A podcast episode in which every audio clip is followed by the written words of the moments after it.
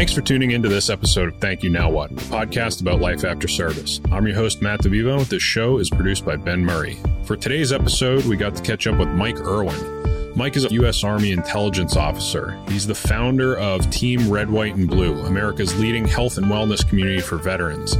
He's also an author of two books Lead Yourself First and Leadership is a Relationship.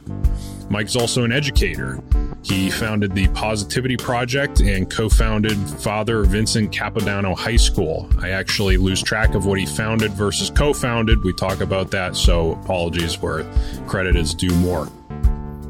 We sat down with Mike at his homestead in rural North Carolina. So we got uh, goats, uh, pigs, uh, beef cattle, um, ducks, and um, then we've got our Great Pyrenees dogs. We got some barn cats. A couple times a year we do meat birds, and then we got bees and a vegetable garden and a greenhouse and an orchard. so yeah, there's just a lot of different, uh, kind of like my life. Like there's a lot going on. We hope you enjoy our conversation. Thanks for listening.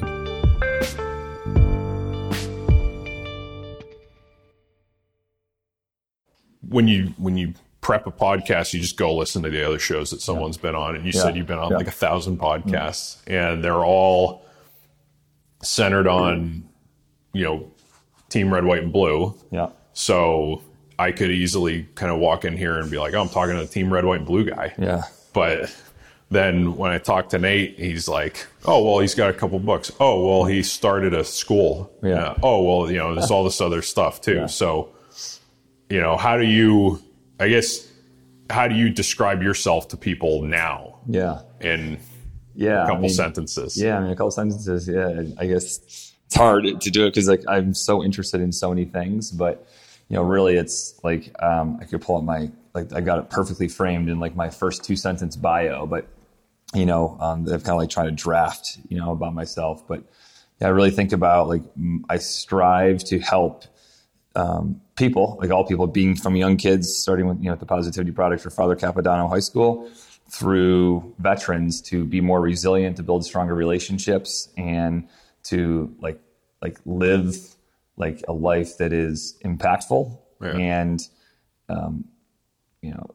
Uh, I forgot the exact way I would say it, but like the, you know, basically just like you know, I don't want to say the cliche to like to become your best self, right? But like the idea of like helping people live like meaningful lives that they'll look back on like with pride, right, when they're on their deathbed, you know, because I just think so many people go through the motions in life, you know, and, you know, um, you know, that's one theme. And then the other big theme is just really around, you know, this whole balance between like self reliance and relationships. You know, I'm fascinated by this, like out here on the farm, like, you know, because I never lived on a farm. Like, I never lived on land. I was always a suburbs guy, you know, um, uh, you know, but, um, it's been fascinating to see, like, you know, just like you know, the way the world used to work is everyone had to be like self-reliant enough to take care of their own shit, you know? Um, but then you were a community. And it was a very strong community. Without too long, like my cows got out like a week and a half ago. One of them got hit by a car and killed. It was a disaster. but, um, you know, but we got two of them back. But like the community was like out, like, like, like we're trying to like, and they were ended up, they ended up squirting like four miles away. Yeah. Right. You know, but like you see how people like, how they used to do it. They would come together like, you know, and like, hey, like, jump in my truck, we'll go try to like cut them off, you know, like this and that, you know. So just that whole mindset of like that balance between self reliance and resilience. Yeah. I'm sorry, self reliance and relationships is fascinating to me because, I mean, yeah, I'm sure you obviously know by talking to Nate a lot, right? I mean, like, I'm not, a, I'm not a prepper by any stretch, right? But like, I do think the world's moving in this direction where like the big machine, right? You work for it, like I'm part of it, like we're all kind of a part of it yeah. Um, and we're all tethered to it. And I think there's this big question like emerging, like, like of how tethered do you remain to it, right? As the machine keeps getting bigger and trying to dictate more and more, you know? Um, and so the reality is like, if you need the system for your gas, well, the gas goes down because the pipeline, you know, or whatever, then eh, you don't have gas. Um, if you need it for your food and you want to, you know, you're going to pay $35 a pound for beef, right? For a steak, like that's what you got to pay you know, or yeah. you're not eating steak, you know? So it's just that whole conversation around like the world's changing, like it was changing rapidly.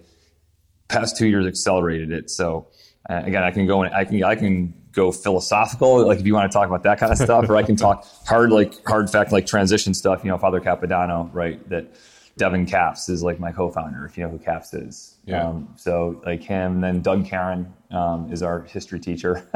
you know, so No like, better history teacher. my- unbelievable. The yeah. guy's the guy's incredible, and he does more than that. But like you know, but like it's fascinating to have this like little small school that's like just thinking differently about things. So I'm trying to, as much as possible, bring like a lens of I don't want to say nonconformity, but just thinking, and I don't want to say thinking outside the box, but trying to think differently about like where things are headed. Yeah. Um, so, anyways, I'll stop there. But like, you know, maybe that couple of those things you want to pull at or whatever. Again, I can go any direction you want. So, Yeah, I mean, well, like we just let it run, and then I do like a content edit, and then Ben helps me out on the production. Yeah. So I mean, we'll just pick up from here.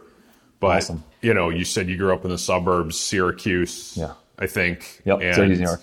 And uh, you know, coming out here today, I, I don't exactly know what a homestead is, but this might be it. Yeah. I think I had to use my pace count to get here. Yeah. So drove down dirt path, Yeah. American flag, Yeah. cross Yeah. bunch of animals. Uh, wh- I mean, how is this different from how you grew up, and and you know, how's it better, and what made you make the decision to just start living like this? You know, with the with the more self sustainings out here. So I'd start by saying, so no, this is definitely very different than anything that I grew up on. You know, growing, like I said, I grew up in Syracuse, New York, and then I was in the army, so moved around. I was in basically one town, one place for a year, maybe two years uh, in between deployments, but um, very different. You know, I think that, you know, as I think about this notion of uh, a homestead. Like I honestly didn't even know really what it was at first, but having some of the discussions with my wife, we used to live in the village of Pinehurst. The they describe it as the quaint village of Pinehurst, Right. Where it's just so quiet and the street, everything is just pristine. It's like the Hamptons of uh, Middle North Carolina. Um, It just feels just like it, it feels like wow, this place is really polished, you know, because it's a lot of people who are retired and people who've been successful in their lives. And when I transitioned out of the army, that's where we moved to because you know I was stationed here at Fort Bragg. I was the intelligence officer for First Battalion, Third Special Forces Group from 06 to 09. Um, we loved it here, and so we moved back, but we didn't have any kids at the time. And uh, between then and when we moved out, we got you know we had four kids, and was really just thinking about wow, like this is really awesome, but we're raising our kids and like is this going to prepare them for the world at the same time the world is feeling more and more volatile and just more and more tectonic plates shifting right with our politics and in media and all these kinds and this is even pre-covid and so we started to say like i wonder if we should look at you know maybe try and you know to get out uh, on some land and so yeah, again, like lots of times, timing was very good. This is about a year before COVID, um, and we found this piece of land, and we are like, "Wow!" But it was overgrown. It uh, was there was no farming or agriculture here. It was just a, a, a guy had built a house here on 30 acres because he wanted privacy and quiet, and so there was nothing here tied to farming at all. So he just like had this big insulation of nothing. Yes, that's it. And he's a doctor, and I, you know, don't know the logic behind why he did that, but we came out here, and so like we had to start thinking through about how to transform it and all that. And so I mean, I spent hour, I mean, days, you know, in aggregate of like clearing vines and thickets by hand with like other people, and you know, started having things built like a chicken coop and a pigsty and a duck coop and, and various things, but. Um, bottom line is that you know it started out very much as like just a little bit of an idea of hey i wonder how this would be different when we were living in the village of pinehurst to coming out here and i'm much like a light switch like i'm on or off right? And so when we got out here it was like well this is this is us. This is our new identity. This is who we are. And so we kind of really went all in and um, have just committed to learning more and oh boy, has there been failure? I mean, I could, this podcast is not long enough um, to kind of go through all the learning points and the failure, but it's been very humbling, but also very educational at the same time because there's so many things that we haven't known and that we've learned along the way, unfortunately, the hard way. But again, that's a huge lesson for life for our kids and, and really just a great reminder for us as parents. How many types of animals do you have here? So we got uh, goats, uh, pigs, uh, beef cattle, um, ducks, and um, then we've got our Great Pyrenees dogs. We got some barn cats, and then we've got we do a couple times a year we do meat birds. So we do chickens. So we raise our own chickens, and then we also um, do Thanksgiving turkeys. So we process and ra- you know raise and process our own um, meat birds. So Okay. yeah, up to seven or eight, I guess, at a time. And then we got bees. and a vegetable garden and a greenhouse and an orchard. So yeah, there's just a lot of different, uh, kind of like my life. Like there's a lot going on, but like none of it's too deep, right? It's very yeah. much distributed. So. Yeah. Uh, Meat Birds like a good band name. meatbirds. Yeah, so they're technically called Cornish crosses. So, but they just kind of call them meatbirds because that's yeah, what they are. That's what they're here for. yes. Uh, okay. I mean, you you said suburbs, so you know you're like slaughtering animals yeah. and and you know selling them off or so sell, sell, them to your neighbors and stuff or so like, we could go that route but or, that's not or it's just like all self-sustainment all here. Combination. So i'd say hybrid that. So like for so nate and other people come over here and they help out and your haul is you get five chickens to go home with you right? Okay. so you know, so i i order them you know feed them raise them Mm. Do all that, get them ready, got all the processing equipment, and then we have a whole community of people. You know, a lot of people from the, the military, special forces community come over here, and uh, once or twice a year we work and we basically spend four to six hours. Um, and then again, for your time that you're here, beyond the process that you get the experience with your kids, right? Um, um, you get that with your kids, but then you also get to go home with five chickens, and you know that hey, like we helped, you know, to you know to make this happen. Nice. It's like a bloody version of uh, apple picking. exactly. exactly. I never thought of it like that. But yes, that's great. Great family memories. uh, I see, like you got baseball stuff everywhere, mm-hmm. and, and, you know, army, yep. army, navy stuff everywhere. Yep. So you you played baseball at West Point. What was baseball like growing up, and what was the decision to go to a service academy? Yeah, so I, yeah, I grew up you know, about three and a half hours from West Point. Never really gave much consideration to it, but you know, loved playing baseball all the time. I'm a lefty, so I was a pitcher. Mm-hmm. I played first base a little bit in center field, but primarily pitched. Um, and yeah, just the sport uh, was just very, for me. It was just a lot of fun because like I was able to, um, you know, travel, you know, around New York State. So we played like you know some some travel, but I also spent time just like with people from all over the Syracuse area who didn't go to my school. So it was great from like a friendship and like a relationship standpoint. Yeah. Played in the Empire Empire State games and like all these you know different things.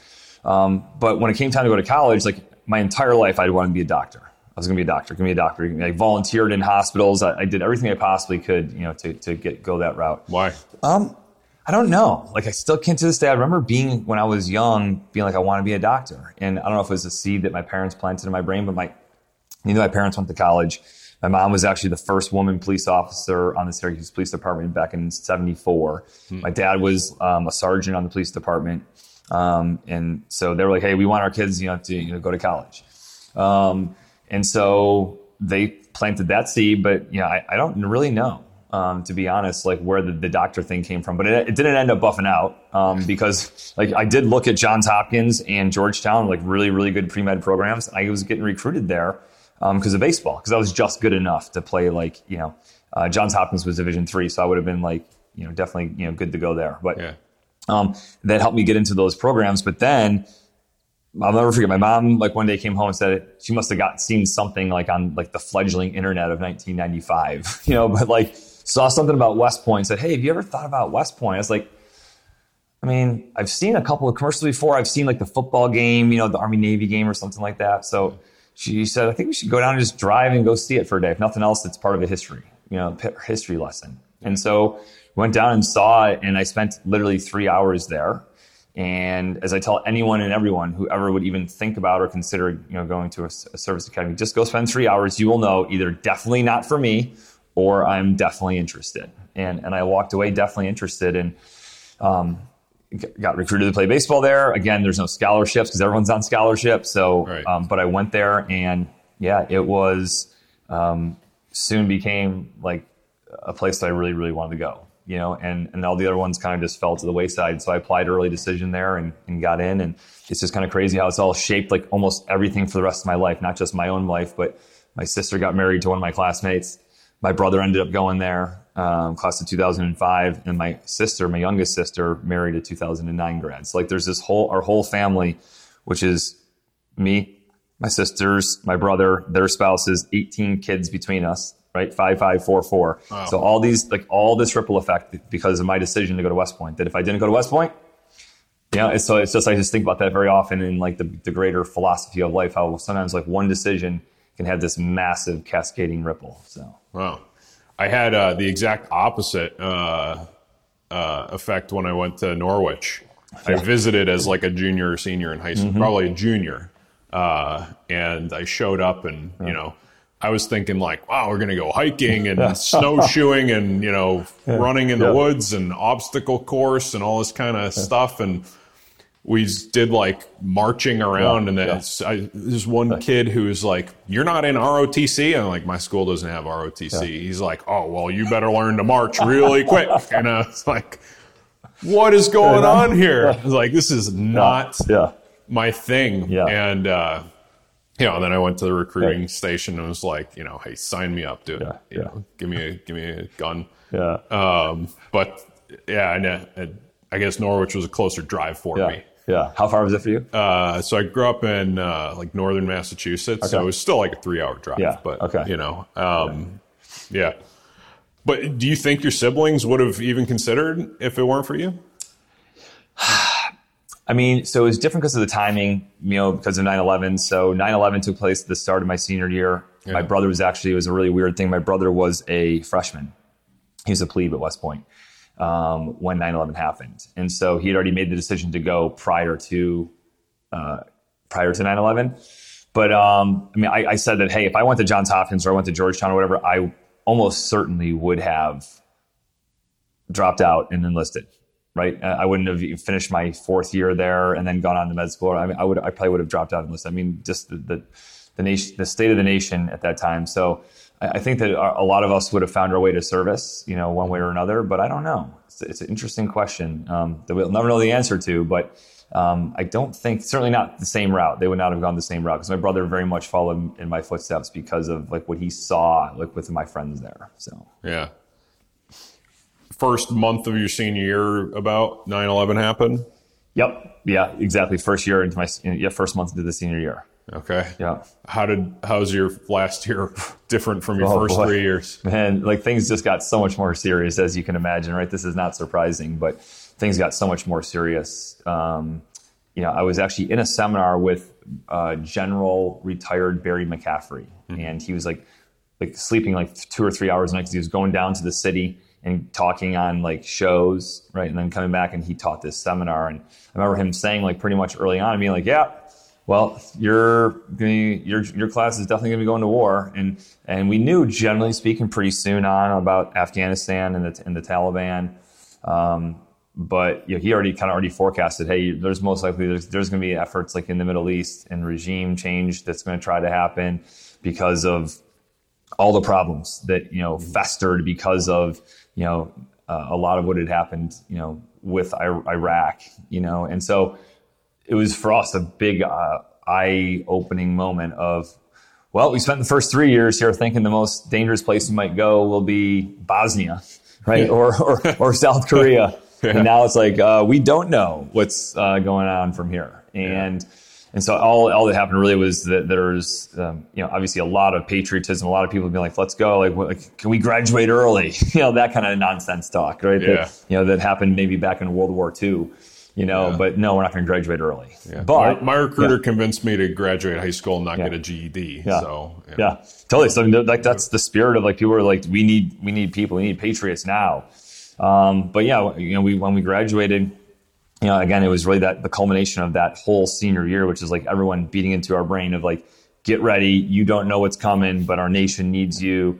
Like, thank God, like you came forward, you know, like, you know, to, to come to West Point. You are prepared. You are ready. And Yeah. The reality is, uh, as we saw unfold over the next decade, is that you know, from a conventional force standpoint, is that we were only partially ready, right? And that we had uh, very much, you know, the the Krasnovian mindset and like the the hick, the high intensity conflict thing. Like we were pretty darn good at that. But as we learned, right, um, fighting from a counterinsurgency standpoint and all that was something that we had to get a lot better at.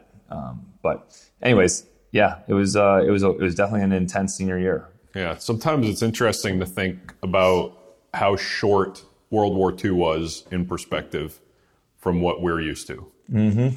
Even like I mean, the, like you know, the German campaign it didn't start at D-Day, but Yeah. it, you know, you like land at D-Day a year later, the war's over, and it's Right. like definitively over. Yeah. But it, you know, going from 1941 to you know back the invasion of Poland, even then, it's what Right. like a six-year span, Totally. So long.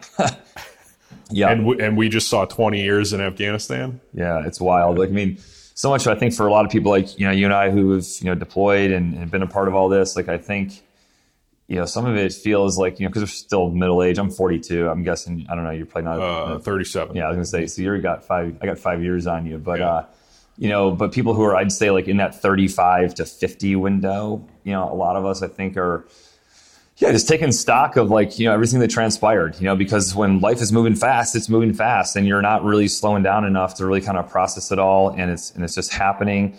Um, and yeah, like you're obviously like processing what happens to a certain extent, but um, it's only with time, right, Right. That you, you know, that you start to really, I think, be able to look back with clarity. And this is not just on going to war or not. This is, you know, on life in general. And I think about, you know, just how how crazy it is. Like that it started, you know, in 2000 for me. Like you know, the first time was 2004.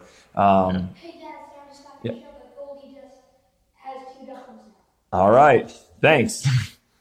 All right, Who's, who's that? One of the animals? a duck. Apparently, we've got um, we've had a duck that's been missing for a while, and we think that she's been she's gone broody and sitting on uh, duck eggs. So, Okay. um, I uh, so yeah, th- my kids are all excited because they thought that they might be some ducklings. So. Okay. Um, I don't know how you want to how you want to edit that. so, okay. All right. So um, fourth wall action. yeah, Yeah. So, um, but I think that you know, just really looking looking back at all that's transpired, yeah, I have a deeper sense of appreciation as I look at you know movies, you know, uh, like Band of Brothers and Saving Private Ryan, and you kind of look at you know veterans as they get older and looking back more and more fondly, you know, uh, with what they did in their in their service, but in this window of time right now, again, like it's moving fast in a different kind of way. Whether you got kids or not, like whether you're working, like you know, really, you know, in, in a fast moving industry or not, like life is still kind of moving fast. But there gets to be a certain point, I think, when things slow down, you know, to the point where you can look back um, with just again a different degree of perspective that you just don't have at different chapters of your life. And again, you see lots of these, and I see some of them. Some of them are like my friends' dads who are like 70 years old, and like they're going and doing their reunions with their like Vietnam, you know, you know, you know, platoon mates. Yeah. And it's like their best day of the year, you know, and. Um, obviously, living here in the Fort Bragg area, I still see lots of people who are currently serving, people who have served. You know, for me, that's a really good thing. I love to be able to just see people, um, you know, who are continuing to serve. But yeah, it's definitely um, like going back to your initial point. You know, when you think back like to the length of that, that's like two decades, right? That people were involved like in this, you know, with a crazy intense beginning and a wild chaotic finish, and then everything in between was just so up and down and roller coaster ride. Yeah. So, Yeah, I mean, I, you know, I was 16 on 9/11. Wow. And uh, you know, on the one hand, I I think about a kid who was 16 in 1941, or you know, in 1963 or Yeah. whatever, and it's just, you know, generation generationally does it line up for you? But I also think like I joined the army after we had already been going to war, and served for 12 years you know been out for seven and i still have friends who are like yeah you know deploying next month Like, yeah, god to think about Yeah. it in that you know totally. uh, yeah i mean uh, well there's also the story about or whatever stories about people serving with their kids Mm-hmm. or you know now we're sending kids overseas who weren't born when the Yeah. towers came down Yeah. yeah Yeah, crazy. One of them, yeah, Mike, um, Mike Sullivan. Um, he was uh, an AOB, S Special Forces Company Commander um, when I was the intelligence officer, and then he actually, all those years later, um, brought his his twins. He has twins. Uh, him and his wife brought them up to visit West Point when I was teaching there in 2014. They ended up going there, so he's a colonel now in the army, and his kids are you know first lieutenants right now. You know, and I mean he would always use this hashtag you know family business, but it's like you come to have a realization. A lot of people who do come into the military do come from like a lineage and a family. And it's kind of what you go into. Yeah. Like a lot used to be a long time ago. Hey, like if you know your family's farmers, you're a farmer. if you're Right. you know, in, in whatever it is, like you kind of go into that family small business. Well, many ways, like it's no small business, it's the opposite. Right? It's a huge business, but you know, the military is very much like this generational thing. So I think about this a lot in terms of like even my own kids. People say, ah, like, like my son who just you know walked in, he's 12, just turned 12, and he's my oldest. And I think about it a lot of like, do I think my kids are going to go into the military? Because I, I didn't come from like a gener- like a lineage of military service. My grandfather was D Day plus two. Yeah. Beyond that, like my, my parents, none of my uncles were in the Well, military. your parents were in public service. Yes, totally. Yeah, and my grandfather uh, my, was one was a cop, one was a firefighter, so a lot of public service there. Yeah. But in terms of the military, there wasn't that that military lineage, and so I wonder. I, I tend to think about it a lot. Are my kids going to carry that on? Do they want to carry it on? Um, there's just a lot to unpack there. That um, we'll see how it goes. But I think that you know, going back to your point about like the the you know, the lineage side of it um, from a family, there is lots of families that have got you know like a dad or a mom, you know, kids, like in-laws, like it's it's it's it's a family deal. Yeah. How do you how do you consider you know your service and its influence over your kids as similar or different from over your siblings? Yeah, I think that you know because they're two to twelve in age, they still only have such an appreciation. And when I go into my Army Reserve assignment in the summer, like they'll see me like pack my military uniform, like, oh yeah, Dad, you're uh, in the reserves, right? You're in the military. They'll see some things hanging on my wall about my time, but you know, I think it's they're ju- a couple of the other ones are just getting to the age where I can have like more meaningful conversations with them about it, and it's it's much less opaque than for a you know a six year old be like, Dad, you were a soldier. What does that mean? You know, I, like you ride on tanks, Right. And, you know, wear boots. Yeah, exactly. It's about as much. Yeah. yeah. So like there's just such you know so little that they can process on that. But as they get older and better able to read and, and have a conversation, Yeah. I absolutely look forward to those discussions of like what does it mean to serve and what does it mean to be in the military and why do we even have militaries, right? Like Right. as we've seen in in the past year. Right, like you need militaries. It'd be great to not need militaries, but you need militaries, right? So, um, like the purpose that they serve, not just for the national defense, but also really for the world. Yeah. So you you know you talk about choosing to go to intelligence, Yep. serve in you know conventional, then go to special forces, do a few trips to Iraq and Afghanistan. Yep. Uh, I in my you know scouting you out on other podcasts, I heard you say two things that were pretty interesting. You said intelligence is predictive analytics, and then you also said intelligence is not a leadership branch. Totally. Yeah, Yeah. Let's chat about that. So, yeah, really interesting, um, you know, perspective because it's um, it's very very real, right? Like the, I'm not saying that you're not a leader, but you you are very much, you know, the your support. Your job is to enable, in my case, infantry and, and Green Berets. Um, and there are other elements to be the best they can. It's, So, it's crazy. Sorry, I just Yeah, cut, cut you off. I just asked Yeah. a question. It's crazy to me, and it's always been crazy that like if you go to West Point, you graduate the top of your class, Yeah. Mm. you get to be infantry. if you walk into a recruiting station and you barely pass the test, Yeah, you get get to be, infantry. totally.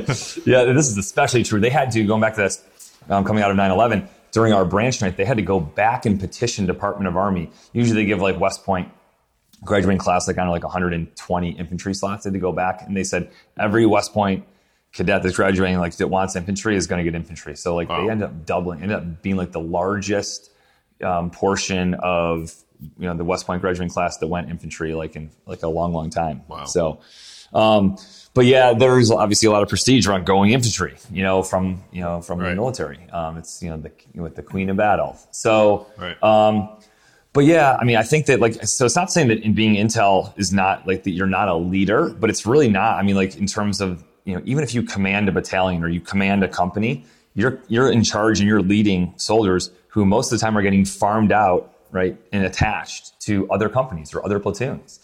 Um, and so for me, that was really interesting because like I love leadership. I went to West Point, which is like a leadership laboratory preparing you to lead. But the reality is, you know, it forced me to think about leadership in much less of a command and control, much less of like a hierarchical linear kind of way. Because yeah, my soldiers were like and NCOs would listen to me, but at the end of the day, they were really also taking their guidance and their marching orders from other people, you know. And so my job was really to build relationships with some of those other people, and so really leading more through influence. Because as you know, in the military, typically there's a lot of like now you lead through rank and structure and hierarchy, and this is, I'm in charge, so this is what we're doing, especially like out in big army. And so for me, it was it forced me and pushed me to really think through, you know, how to lead differently than my peers who were platoon leaders or company commanders and things like that. Yeah. Um, and then the other piece, though, is is also that which has served me so well for the rest of my life has been this idea of being, you know, predictive analysis. I'll never forget my battalion commander in the battles in Najaf and Fallujah, um, then Lieutenant Colonel Jim Rainey. You know, he would just kind of like with this like a snarky look on his face, would just be like, "Erwin, I don't care what's happened. I can read and see what's happened. I need your your help. Telling me what you think is going to happen next." You know, and it was just that reinforcement or that reminder that predictive analysis, you're always going to get things wrong. And so very often people are afraid to, to make bold predictions because they know there's a chance they're going to get it wrong. And then are people going to make fun of me or they, or am I going to lose credibility? I just, I never um, struggled with that. I was just was like, nope, this is what I think is going to happen. When I was wrong, I was wrong, but uh, it, it gave me the ability to constantly be like looking to try to see around the corner, right, of what's going to happen next. And that's been huge for me for the past 12 years as an entrepreneur, right? Creating different organizations, being a part of things, saying like, this is a message that high school kids need to hear. This is a message in leadership, right? Leading yourself first, like in solitude and stepping back from the noise of the world. Like, so I'm able to look at the current environment, but then my mind immediately jumps to like a forward place, you know, and I toggle between like the present moment sometimes I'll look back a little bit to study stuff, but I'm mostly in the present moment and then thinking of the future and trying to drive things towards that future that I predict and that I see. Yeah. I don't want to oversimplify, but I, you know, I grew up playing baseball too, and uh, I just think about, uh, and I was I was pitcher too, but uh, obviously enlisted out of high school and Mm. Yeah. probably you know wasn't good to get Yeah. any big ticket anywhere, but um, you know, pitch selection versus pitch prediction, the Yeah. Mm-hmm. the pitcher and the batter battling. It's like you have to make a choice.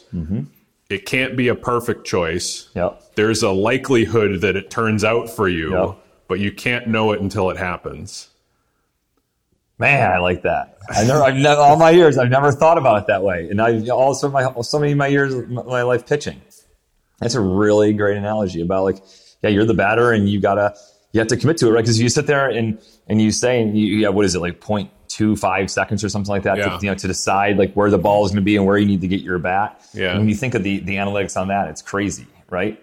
But that's a really Yeah. interesting perspective of that you've got to commit to it. And if you're wrong, you're wrong. Much like I guess a soccer a goalie in, during penalty kicks, right? Like if you sit there and you try to react to it, like no, you have to commit. I'm diving this way high. Yeah. Right? Yeah. Hmm.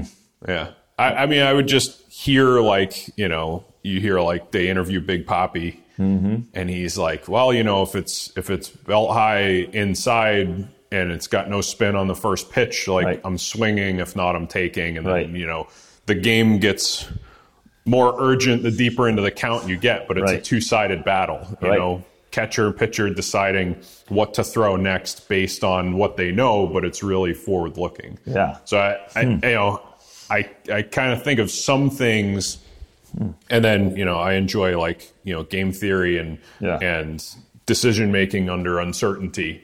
Uh, if I want to get nerdy about it, Yeah. but uh, you know I always I always like think back to that, and it's like there's no one true you know correct decision there's a decision and a time but i also say that to you know bring it back to something more serious Yeah.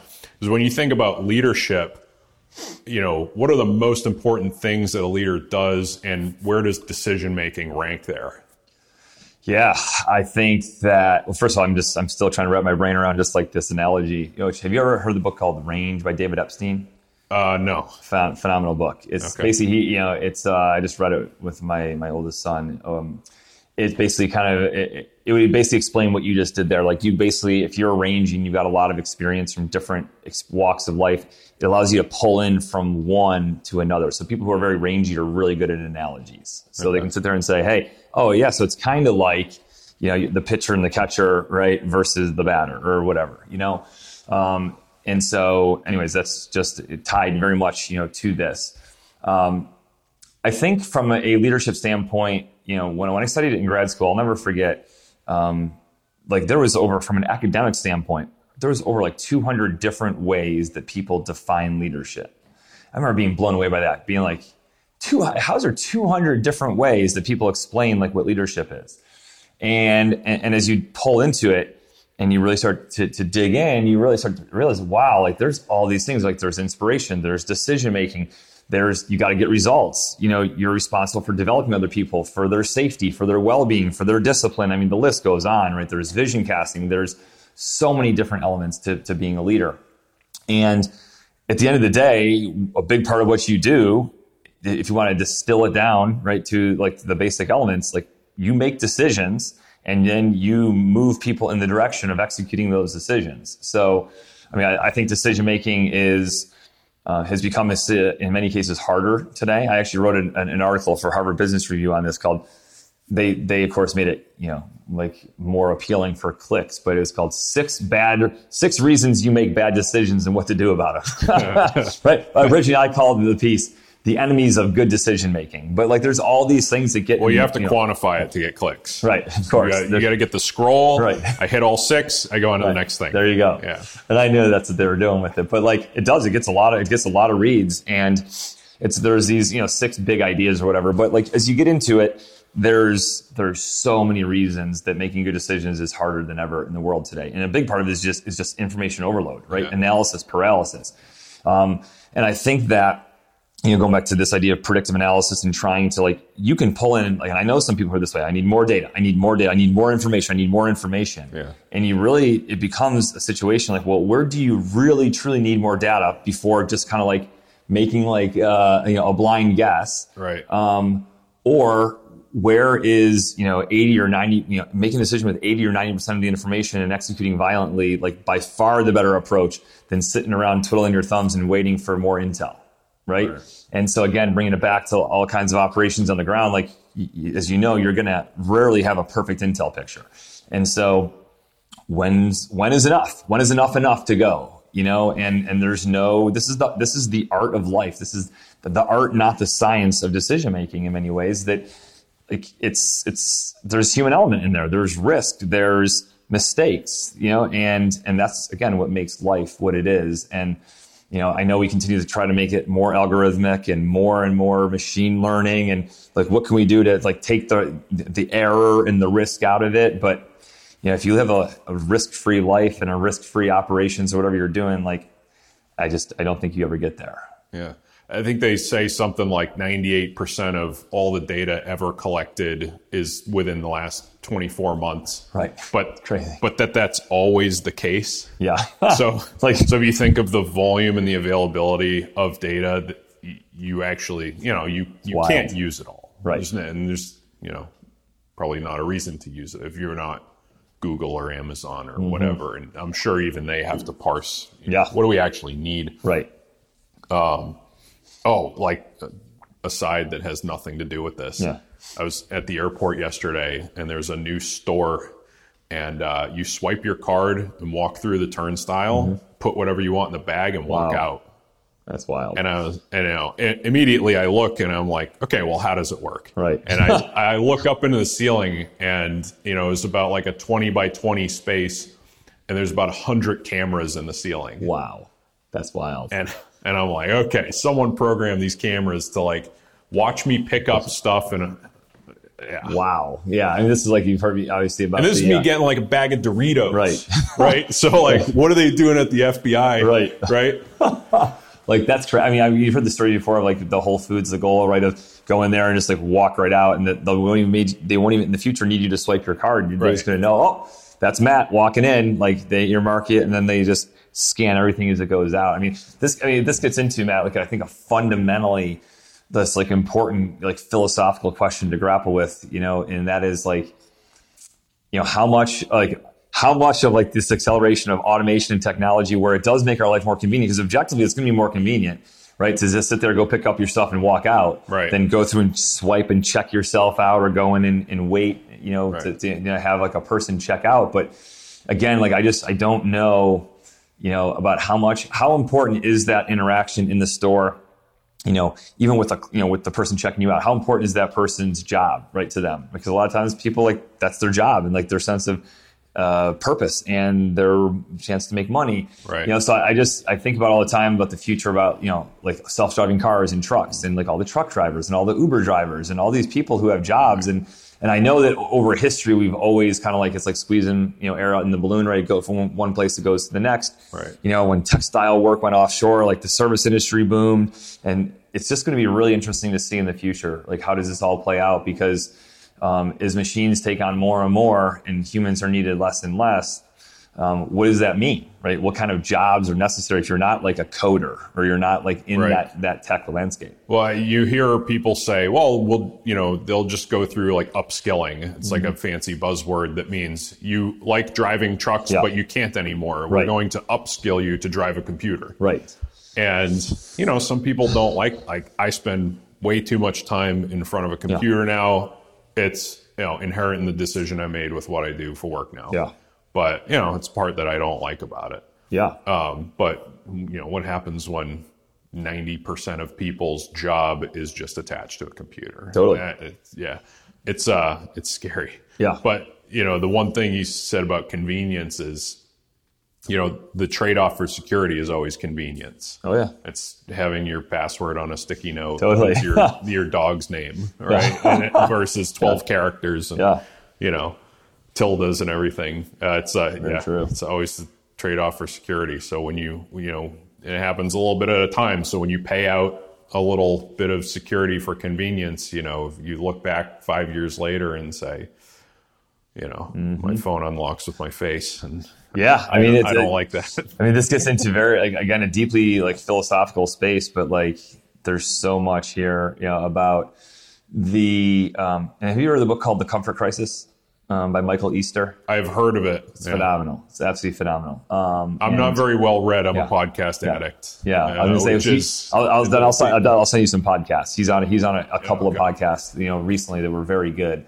Um, but yeah, he wrote this book uh, called The Comfort Crisis, and he's I think like a writer for Men's Health or something like that. But he spent a lot of time with like like uh, people you know, all over the world, you know, that kind of like live un- uncomfortably, if you Yeah. will and lessons learned from them and all that kind of stuff. But one, it would resonate with you personally deeply. But it just gets into this idea of you know how we continue to engineer like just like sometimes he talks about it a lot of like for example like how important it is like to sit upright right because like when you just as an example right you sit if you if you slouch right now your back muscles are working harder your at your core is getting softer Yeah. right and now like it's a vicious cycle now your back hurts more because your core isn't as strong right, Right. and so he just uses that as an example of like people used to like at least have to like go from their house to the car to the subway. They have to used to walk to get around places, and that there's lots of people now that kind of do like the bare minimum of like you know because they work from home, 2,500 steps a day. Like they wake up, they go to the kitchen,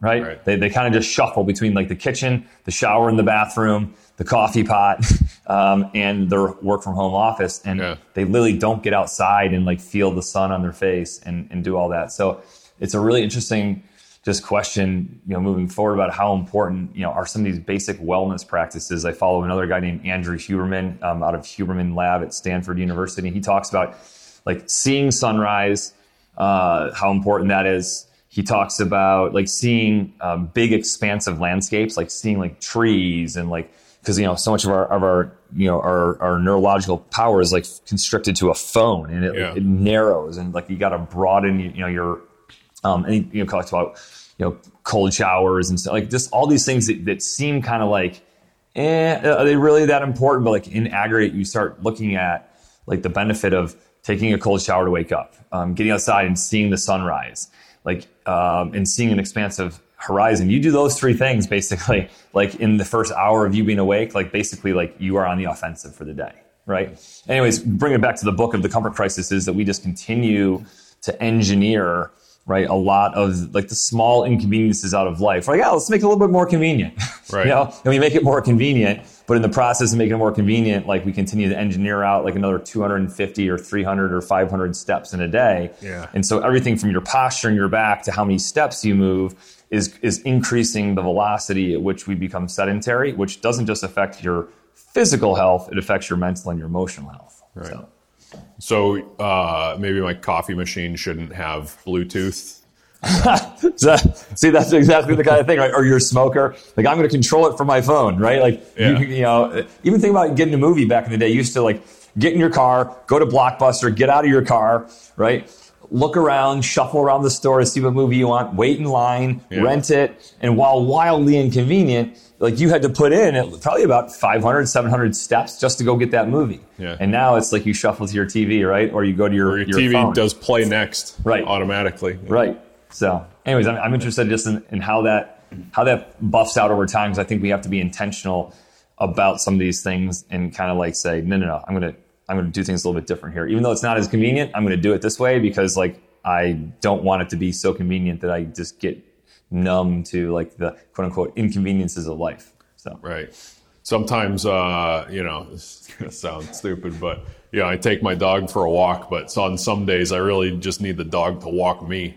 totally. No, this is I mean this is exactly She'll come up and just start like pawing at me at Yeah. the at the computer desk, and uh, you know, it's probably because she has to go out. She's letting me know. But some days she's just like, "What the hell are you doing there? Right. Yeah. You know, what is that? what is that thing that you Yeah. stare Very into nice. all day? Yeah. Let's go to the Totally. park. Yeah. Like, you know, there's park right here. right. Yeah. Totally. Yeah, that's absolutely. I mean, I think that, yeah, it's like the prom- the prompts we get right from a phone, like, you know, like, so I wear an Oura ring, you know, I so you got a whoop on, right? Like tracking my sleep. So I'll get like prompts, right? Being like, you know, time to stretch your legs a bit, you know, question mark, you know, but like sometimes we need those prompts and, and animals or our kids, like anyone, like there can be like different prompts in our system to remind us of, oh yeah, geez, I got to step away from this, right? For a little bit. Yeah. Uh, I want to go back to grad school during the military. Mm-hmm. So, natural like career progression, or something you had to seek out? You know, I, um, you know, by the way, I just heard out, almost heard like a Canadian, uh, like Oh. you know, going towards your uh, your northern roots. I am a, I'm, I'm accent fluid. um, I was to play with the Canadians in 06, 07, and 09. Uh, I mean, of course, they had that deep, like, oh, boot, you know, like Yeah, uh, yeah. really deep. But I hear it in people in Minnesota. You know, I also watch a lot of hockey. Maybe Yeah. that's infecting me. there you go. Watch the bro- watch the broadcast. yeah. Um, but um, I'm sorry, your question was again, bring me back. Oh, your uh, so decision to or grad school is Grad school. career progression, or how much Yeah. you know say do you have over it? Would Yeah. you So, decide so to I do? majored in economics at West Point. So I, I said, hey, if I come, one, I thought I was going to graduate West Point. I was, that I was going to do five years and get out. Hmm. Right. Um, I, I got to my four year mark and I was at Third Special Forces Group. The assignment was amazing. The unit was amazing. The mission was was incredible. And so I said, I'm in. Right. And so I made the, I did, made the decision to commit to like at least another handful of years. Um, that's when I decided to apply to West Point to go back and teach. I wanted to go back and teach in the social sciences department, maybe get my MBA. Um, and then I took my, so I studied really hard for like a year in some of my free time, you know, while deployed, um, which wasn't much, but I would spend usually about five, five hours a week studying for the, for the GMAT. Um, I did good, I did well, but not that well, right? Someone got like, you know, handful of people got like 740s and 750s and all that and they basically said hey thanks for applying but you're you know you're you're not good enough. So Right. um, but then the psychology department there a woman named major dina brager basically said um, like she met me she goes like i know like you like i know that you might not think this but like i think you really like this field this burgeoning field of positive psychology. Um, and so that was really the, the point that was in 2007 and she kind of you know turned me on to the idea of positive psychology what it is and, and i started reading about it and studying it and then she said oh by the way there's this guy named chris peterson at the university of michigan. He's like one of the co-founders of the field and he's got a relationship with us here and i think he would love to take someone like you on like as you know a mentee so um, yeah, so that was like what pushed me there. But again, one of those things of like you know what you ask for is often you, know not what you get, but what you get is exactly what you needed. If I went back for my my MBA, I certainly would have been you know more efficient in lots of things, right? From everything from the finance side to the marketing side, um, but the psychology going that route. Um, it completely opened like up my horizons, you know, to how people think and how I think and why I do what I do and why other people do what they do, you know, and so it really changed like you know really my outlook on life um, for the rest of my life by studying these theories about you know and explaining how um, you know people form bad habits and what they can do to break them and all that kind of stuff. So you know, and then I went back to West Point and taught psychology. So I had a heavy focus in the psychology world for about five years between grad school and teaching it, but that shaped my thinking forever.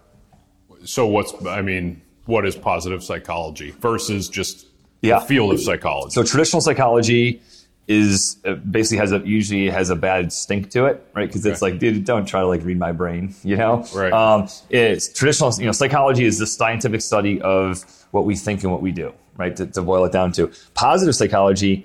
Uh, so what that means is that traditional psychology looks primarily at what is wrong with people, Okay. and primarily, you know, their faults and like and um, you know the DSM. So like it looks at everything from anorexia and bulimia to you know schizophrenia and ADHD and and and so it really studies that and tries to understand disorder.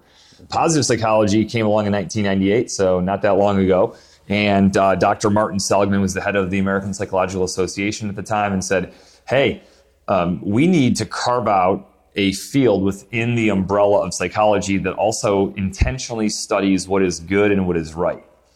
And so basically, that's what it is. Positive psychology is a sci- it applies the scientific method. So I come up with uh, with theories or hypotheses, right? I collect data on them, I analyze them, um, and so on what goes right with people. So it studies things like post traumatic growth, people who go through trauma and grow from it.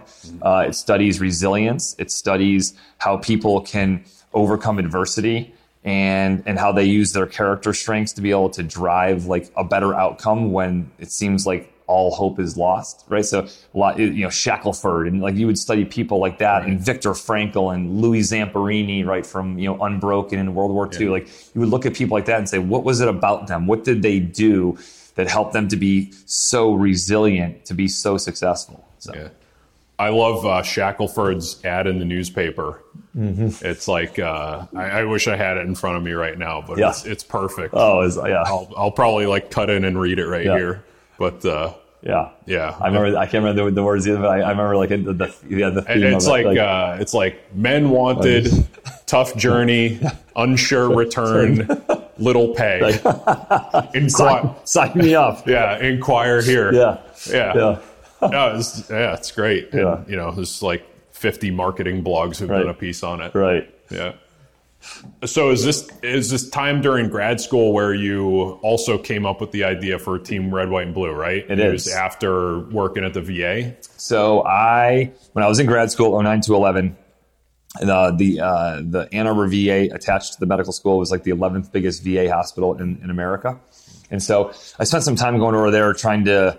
I honestly can't even remember what I was over there for. Like I was, just, I wasn't volunteering. I was over there like talking to them about maybe an event, and I met a woman named Jennifer Lohr who was a social worker there, and I kind of just asked her like, hey, because she was a caseworker for a lot of veterans, you know, post 9/11 veterans who were struggling, and I tried to better understand like the themes or what what is it that they need and all that.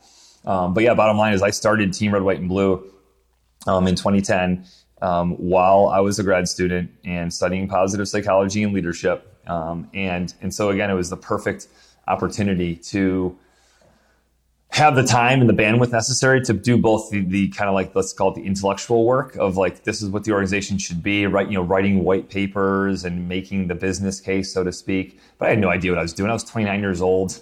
Like all i had known um, was iraq and afghanistan and traveling and partying you know in, Yeah. in my time since graduating west point in 02 so in that seven years like it was moving fast right? Like you know iraq once afghanistan twice pcs and you know basic course, captain's course. I was in Arizona. And I- so it was just so fast that seven years flew by, and I and it was the first time in my, in my seven years I actually slowed down enough where I was like, "Whoa, a lot just happened in seven years." And this is like pre-social media days, like you know, pre-phones that you can now go to your phone and like scroll and look at pictures. Oh yeah, I was that was there in 2014, right? Like, Yeah. you, you- no one knows where you're at. I mean, like in 2004, right? Unless you got like pictures from like your Kodak camera or something like that. You know what I mean, like, like, or maybe you have an email written somewhere of, "Hey, I'm in Baghdad right now." Like, but you know, we, we forget how far we've come and being able to even be able to study ourselves and our past. But it's it forced me to slow down enough where I was like taking stock of like everything, and I started to look around and see some of the challenges that my soldiers who had just gotten out were facing. Um, but bottom line is, yes, I started Team Red, White, and Blue, you know, and wanted to build it as a positive psychology based organization that would, you know, help veterans to transition to their new life, their life beyond the military, um, in a way that would be healthy. You know, um, because it was just apparent, like with not just with the suicide epidemic, but like a lot of the mental health and the PTSD and the invisible wounds of war and all the conversation and articles being written about all that in 09, 10, 11, 12, that that window of time um, for me was a chance to say like, I need to do something about that. Yeah. Right. And I don't know exactly what it's going to look like or how I'm going to get there because I don't know what I'm doing. I've never built an organization before, but like I'm going to get in the water and start rowing. So, yeah.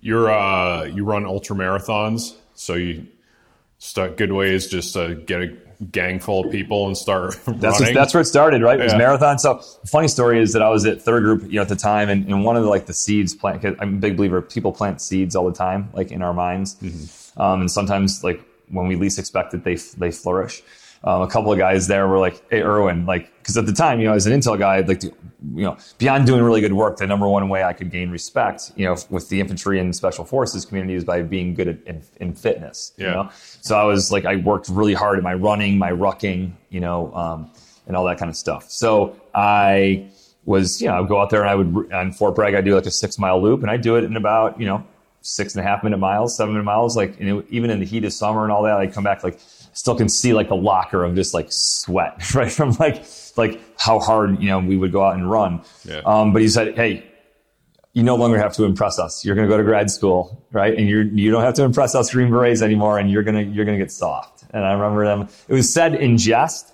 right? And like a little bit of like a poke. Yeah. Um, but like there was absolute truth in that, whether or not they knew it or not. There was absolute truth in that. That the pressure to perform, the pressure, the pressure that we place to um, you know, to stay fit, to be active, like is very much social, right? Like it's very little of is like, if you're just doing it for just yourself, like, and it's you and you want to get faster on the rower. So I got, you know, a home gym here. So I got a rower and a Jacob's ladder and a skier. And like, um, like if that's just me, like, like you did wrong. I want to push myself because I'm motivated to do that. But like, there's only so much that motivation right. can only take you so far. Well, all of a sudden, other people here, and I was here with the former Green Beret. One of my friends, John Fons, is over visiting. He just left yesterday. Like all of a sudden, like there's someone there. It's like I'm going to bring my A game. You know what I mean on the rower, right? Yeah. i want to go 730, eight, you know, 2K.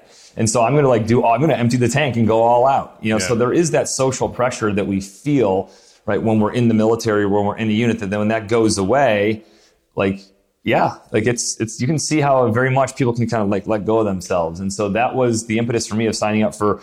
I said, okay. As soon as I started to feel that, like within being in, in Ann Arbor, Michigan for a couple of months, I was like, yeah, I got to sign up for something. I got to start. I got to scare myself into like staying fit because once you sign up for a race, now you're like, I'm committed. You know? Right. Yeah. So yeah, yeah. So, anyways, that's just a synopsis of it. But I do believe a lot in the power of what I call positive peer pressure. So. Nice. Yeah, we. uh yeah, I'm thinking of committing to something that's going to force me to uh, get some miles. In. Yeah. So, yeah, we used to always joke like, you know, when you're when you're in your 20s and you're going working out at the gym, yeah. you know, there's a hot chick over yeah. there. It's like 10% power boost. Right. you know, yeah. Put that put that other plate on. Yeah. Uh, yeah. But also, you know, I, when I left the military, I went to school for like five years straight, mm-hmm.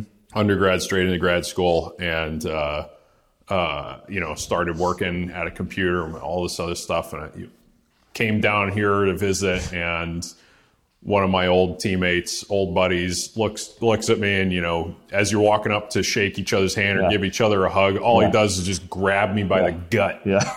like grabs me by the belly and he's like, "What the hell is this?" And I'm like, "Okay, I need that more regularly." Yeah. Nobody in my right. life today right is going to do that to me. Right. And there's nothing wrong with doing right. it to me. You totally. Know? I mean, tried doing that in the workplace, right. but like, yeah. you know, never, it'll never fly.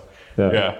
Um, no, I mean, that's great. So, so, you know, there's this, again, the, the military is like a forcing mechanism to just get up and run or to just look good. Yeah. Right. To, to, you know, look clean. Yep have some pride in yourself and totally. uh, and use that as like a framework to just you know do your best. Um, how much how much did you just think of like mimicking the activities of daily military life as a starting point, and where has it gone from there?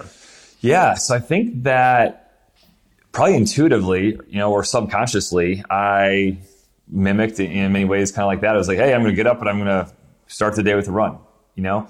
Um, and I tried to pull other people into it because I knew that, again, there's a balance between working out on your own and then working out with other people, right? And I think there's a place for both. Like I like the solitary nature of some of those longer runs on my own, but sometimes I'm like, man, this sucks. Like I really would like to have, you know, someone else here to be able to talk through because like when you talk through it, things, the time goes a lot faster. I don't know what the psychology of it is, but right, like it, your yeah. mind is not focusing on the discomfort; it's focusing on the conversation. Well, when you like the people, right? right. When you like the people, yeah, yeah. Precursor. so, um, so I think that that like it really then started to evolve into um, as the organization grew more and more um, just variety of, of fitness, and that's the big thing. Of course, in the military you know, so we started out very much run centric, run, ruck, hike centric. Mm-hmm. Um, but like you realize, like, wait a minute, rock climbing, you know, in yoga, uh, in CrossFit, because even CrossFit, like, you know, outside of, you know, SF units and all that, like the military is like, no, no, no, no CrossFit, right? Like, you know, um, they maybe would let you go to the brigade gym and like throw some weights around. Well, they know? just did like this new PT test. Right. That's, you know, well, you like throwing a ball over right. your head and doing some other kind of stuff. Right.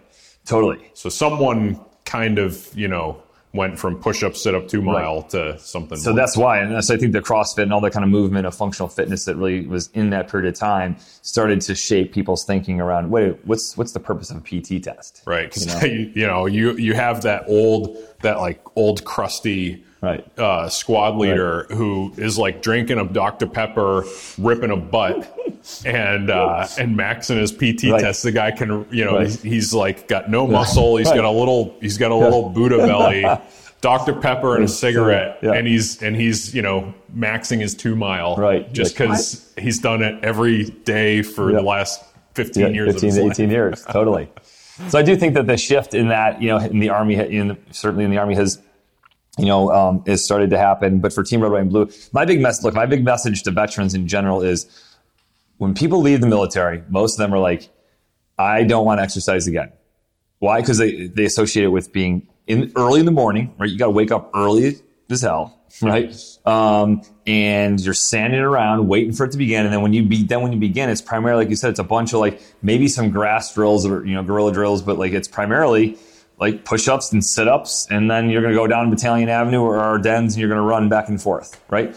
And so people don't, most veterans don't have a positive or a warm and fuzzy association with fitness right? And I say all the time is like, look, those excuses go out the door when you leave the military. You can PT whenever you want. If you're not, oh, I'm not a morning person, great. Do it during your lunch break. Oh, like, uh, do it after work, right? Do it like if you work from home, take a break in the middle of your day and go for a run or a hike or go to the gym for an hour at 10 a.m. Like, figure out how to make it work for you. But it's not just that. It's also that you've got the variety. You can do whatever you want. You want to do Pilates? You want to do yoga? You want to do, there's, there's gyms for all these things. Like, you know, that, that can, you know, in these modalities, there's, um, gyms that can put you through and, and, help you train, like Chris McNamara over here at, you know, Evolution Athletics. So like, there's all kinds of variety on, on how you can get after these things. And I just, I think very often that like a lot of veterans don't fully embrace or realize that. And they just kind of say, no, I'm done. I'm done. I'm checked out. I'm done with this. And then they go to like, my knees hurt or my back hurts. And then they, uh, then the excuse train starts rolling, right? And, yeah. and they're not wrong. But guess what? Like, that's when you need PT all the more. If you start having aches or pains or injuries,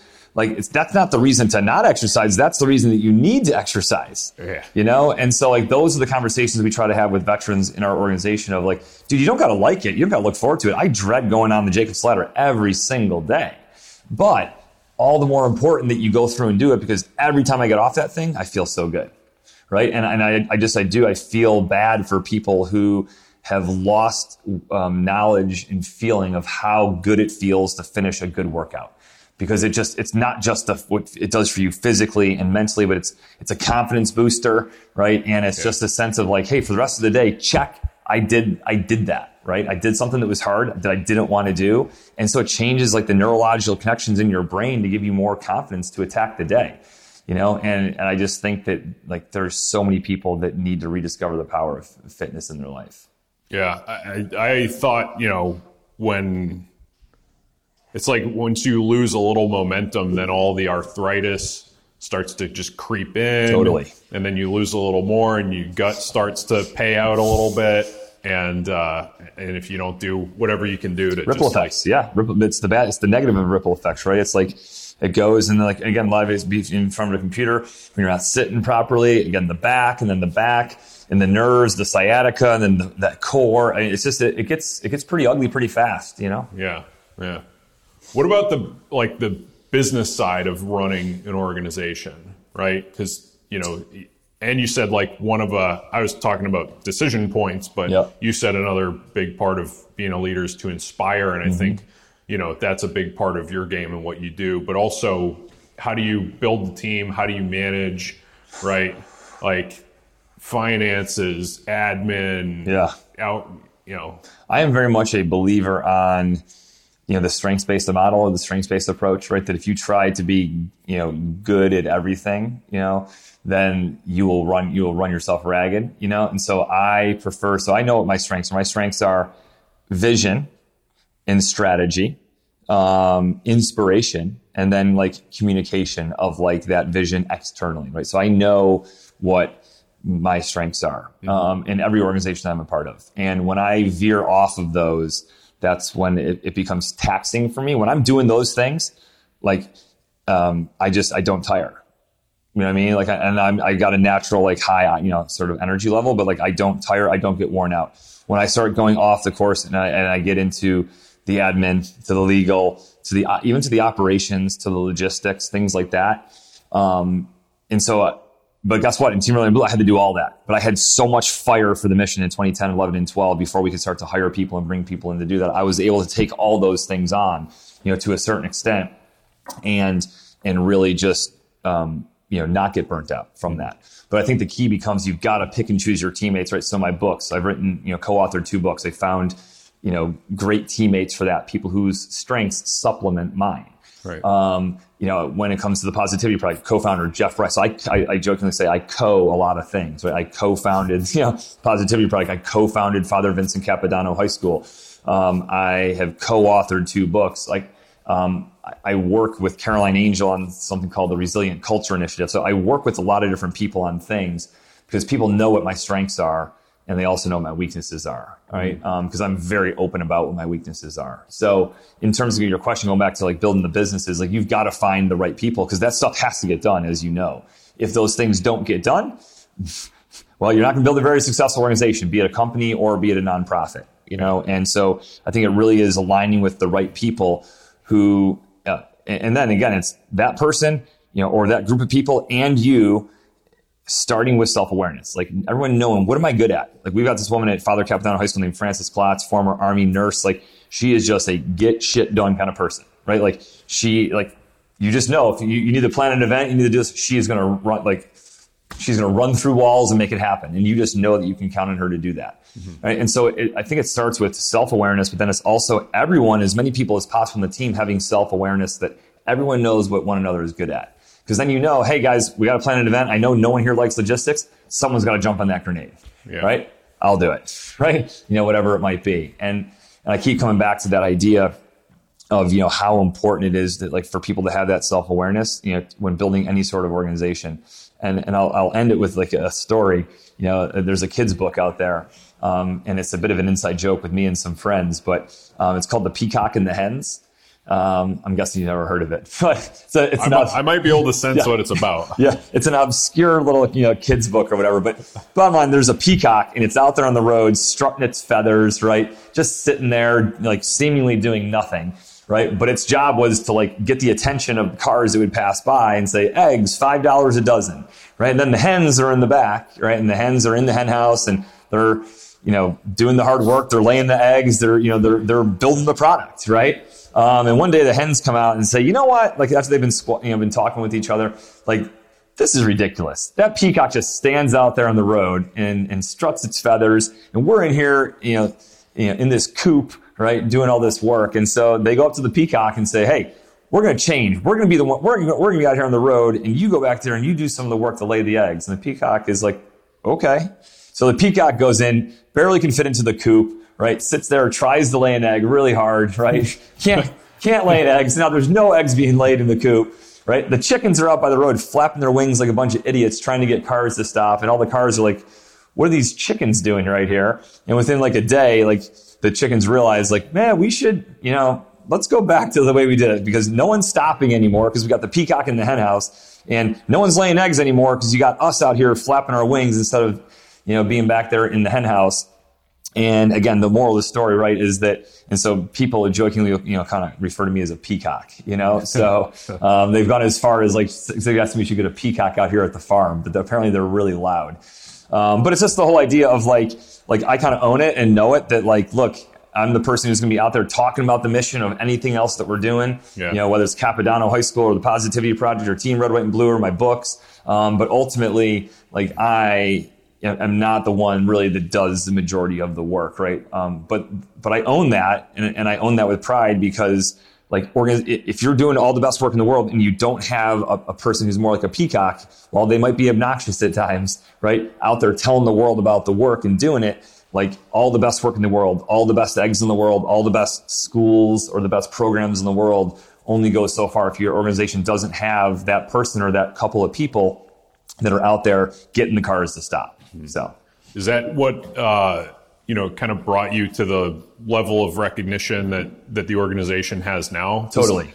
I I know that there are you know thousands of like charities that bring in like mm-hmm. fifty or hundred thousand dollars, and yep. it's somebody's side job or project to where you know moving into you know being like actually a big league organization. Mm-hmm. You know, how did you get there from you know 12 years in? It's yeah. a long time. Yeah, I mean that first year we did like think like a hundred like $110,000 raised in 2010 and then we grew it to like 480 and then we grew it to like 975. So in those first years we started to grow the revenue, you know, enough to be able to hire and bring on staff and all that. But yeah. that's the thing. And typically the, you know, a founder typically is like a peacock, right? Cause like they're out there talking about it and sharing it with the world. Um, and look, this is, this is part of the complexity of organization building. There is like going back to the hen and the peacock story. The reason why it's so funny is because like it's so real right? That like a lot of the people who are doing the work are like, wait a minute, like why? You know, the founder's getting all this credit, and, and you right. as the founder or the CEO of any organization, the principal of the school, whatever it might be, are going to be getting a lot of the attention and a lot of the focus, and therefore a lot of the credit or the blame if things go well or they don't. Yeah. Um, and just like the, the head coach in football or the quarterback, you get a disproportionate amount of the credit when things go right or wrong. You know. Yeah. Um, and it, but it can cause friction. You know, it can cause people to be like, like oh they're always acknowledging him right like is like being the one like and over here we're the ones doing all the work you know right. to make this ship go right. right and so you have to have that balance and that that combination of humility across the team to know that like hey he's out there doing the peacock thing because like that's what we need to make sure that all of our hard work gets maximized you right. know um, and i think that a lot of times in organizations when i study them like you often see a lot of friction between co-founders or friction between like like you know, the, the people who started, who then step back and other people move. There's just always, not always, there's a very often a lot of friction there, you know, um, because there's egos get in play and we all have egos. And, and people say like, ah, you know, he or she is getting too much of, you know, of the credit, you know, and it's like, like, look, it's not about the person, it's about the organization. Right. You know, well, do you want what you do to reach 100 people right. or a million people. Exactly. Because that's what I'm bringing to it. Totally. And if you want to reach a million, in our case, we have 225,000 like members. Like if you want to reach a million veterans, you know, by 2030, which is our goal, right? Then you've got to have, you can't just digital mark on your way to success. You need, you know, not just a peacock, you need peacocks, you know, you know, throughout, throughout our chapters and throughout the country to be the ones like they're really just trumpeting and talking to the world, you know, about what we do. And that's how, to go back to your question, that's a big way that we've grown, right? We've, we found a, a, lot of the right people who are super passionate about what we do and they carry that message, they carry the brand, they carry it forward, you know, to, you know, to other people that they know. Yeah. So if, if you said like, you know, you're at 250,000 members, mm-hmm. if you become a member, what actually happens? Yeah. What does that mean? So yeah, you join. So easiest stuff. You join. You download our app, right? So like one of the few veteran nonprofits, you know, in the world that has like uh, an app, um, and it's getting better. But it's basically it's like you join there, and it's our, essentially you're, you're become a part of our virtual community that allows you opportunities to engage virtually, but much more importantly, to find and discover local events happening, right? Um, that you can participate in. Okay. Um, so when you join, you, know, you, get a shirt. So that's kind of like your marker, your identifier. It's kind of like, you know, in the military, you get issued a uniform. Well, we issue, you know, you like a red fitness shirt. Um, I got one for you downstairs. Okay. You know, um, and, Um, and then that's something that you're encouraged to wear. And if nothing else, you can be a part of. We tell people all the time, you can be a part of the mission by be, by doing nothing but being an ambassador, i.e., working out yourself. And whether you post about it on Team Red, White, and Blue on social media, or you train for a race on it, and then you wear the eagle, or just talking to people that you know that have served, or people that you've served with, and letting them know, hey, there's this organization that's out there that can help help you stay motivated to, to remain physically active. Because the reality is, if you don't join a local gym, right, or a fitness studio, something like that, um, most of us need motivation, right, to be physically active because it's not fun. This is not like you don't need motivation to go sit on the couch and binge watch Netflix or watch, you know, you know, a whole bunch of TV. Right. You, you don't need motivation for that. You can, you can just go do that. Right. Um, but being you need most people need motivation to go work out and so that's where again that positive peer pressure and some of our challenges come in so when you join the team there's a series of like some of these like badges and virtual challenges that you can participate in like the purple heart challenge and the 1776 challenge um, but then there's also bigger things out into nature like you know excursions like out into the smoky mountains or the adirondacks or the grand canyon so we do some of these things called eagle expeditions we do a thing called the Old Glory Relay, where this year we're moving a single American flag from Washington, D.C. to Birmingham, Alabama for the opening ceremonies of the World Games. And so we'll move a flag 3,100 miles over like 45 days or something like that. Hmm. So we got these different physical fitness kind of events. But even if you don't participate in those, it's just the idea of we want to help you see, you know, to be physically active yourself but then also to let others that you've served with or others that you know, right, that have lost track of the power of PT in their life to know that like there's an organization that they can join and, and belong to that will help them get there. And it's uh, you have civilians too, right? Oh yeah, yeah. So thirty percent of our members are often military families or just you know people who know people who've been in the military and, and they want to support their their transition, reintegration, and post military life. Nice. I'll get you one person closer to a million. Yeah. There you go. Today.